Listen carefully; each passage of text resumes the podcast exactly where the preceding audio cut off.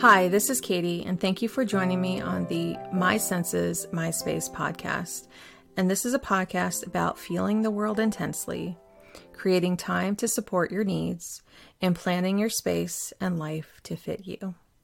And today I wanted to talk about stations. And what I mean by a station is that there is a particular area of your home or your workspace, um, in an office, wherever it may be, um, that you are focused on a particular set of tasks when you're working there. And I think uh, I think it's kind of obvious like to say to start with like your workstation, your desk. Like when we sit down to a desk, we are making art. We are typing up proposals. We are, you know, balancing an Excel spreadsheet or Google spreadsheet, whatever it may be. Um, there are specific tasks that you're going to perform in this space.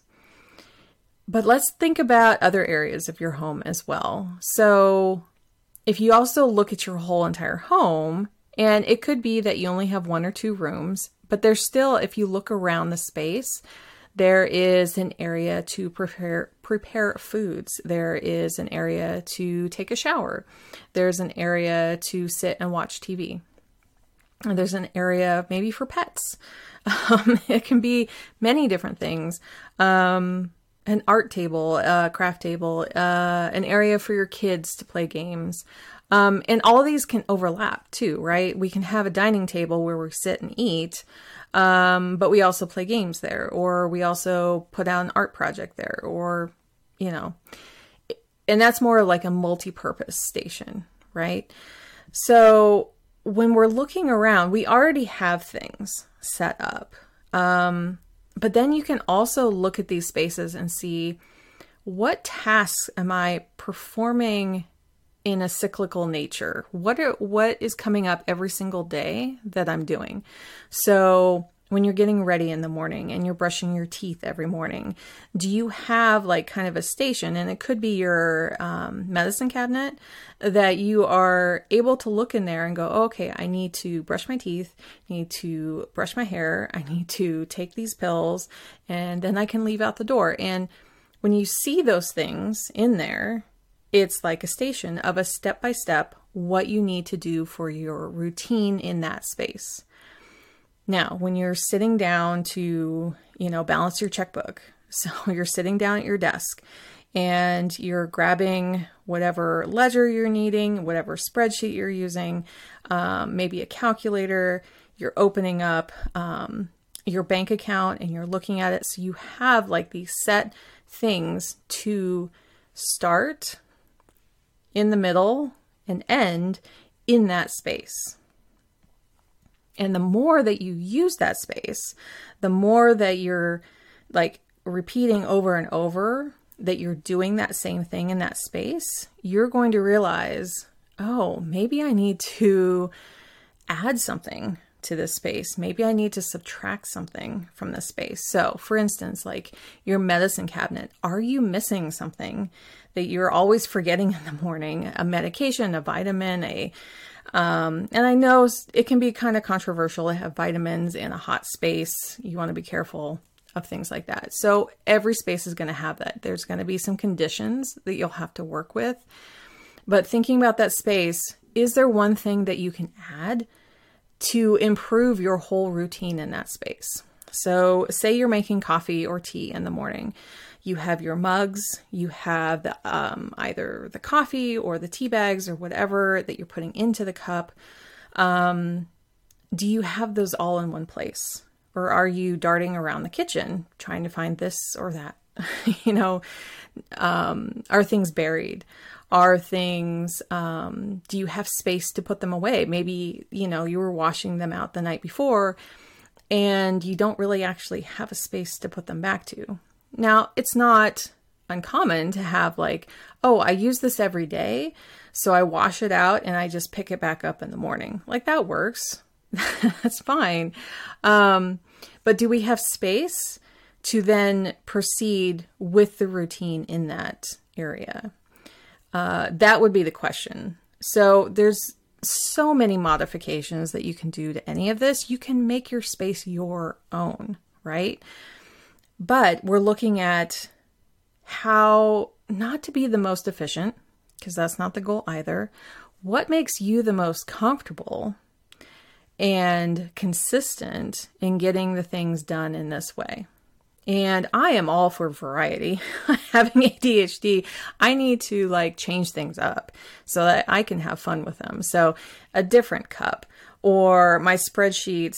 Um, I use a lot of like really complex ones that I love finding templates for on like Etsy. I don't build them, I just use them, and they're just, it's so great to see like all the charts moving but maybe the color is driving me bonkers and I get to go in and I get to change all the colors and add emojis and make it my own. Um, so things will change as you are setting up these stations, of setting up these routines within your stations. Um, but it's like, what do you feel? you really need. You need just consistency so everything looks the same? So when you are entering that space and needing help and guidance. For me, I need help and guidance in the mornings because my brain doesn't fully, I'm a night person, and I just need a lot of help in the mornings to step through routines.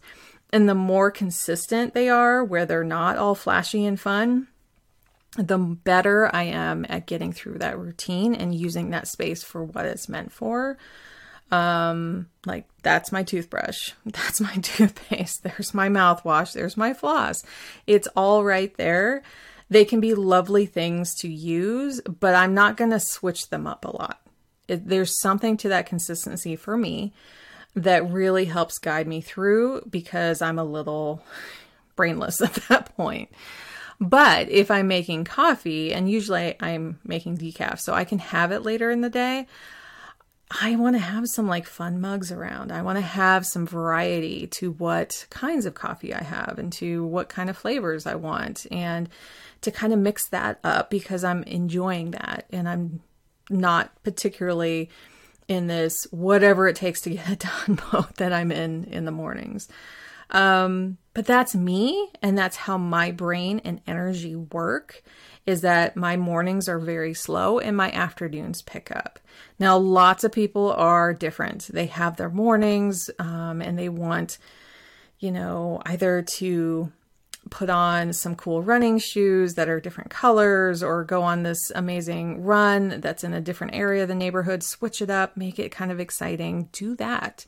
I mean, that can be a station unto itself of you sitting down, putting on your workout clothes and wherever you're running to is a station as well. If it's a a moving station, you are the station, you are going through these areas, but it's still this repetitive routine that you're doing and you're experiencing. And some people may want to go the same route every time. Some people may want to mix it up.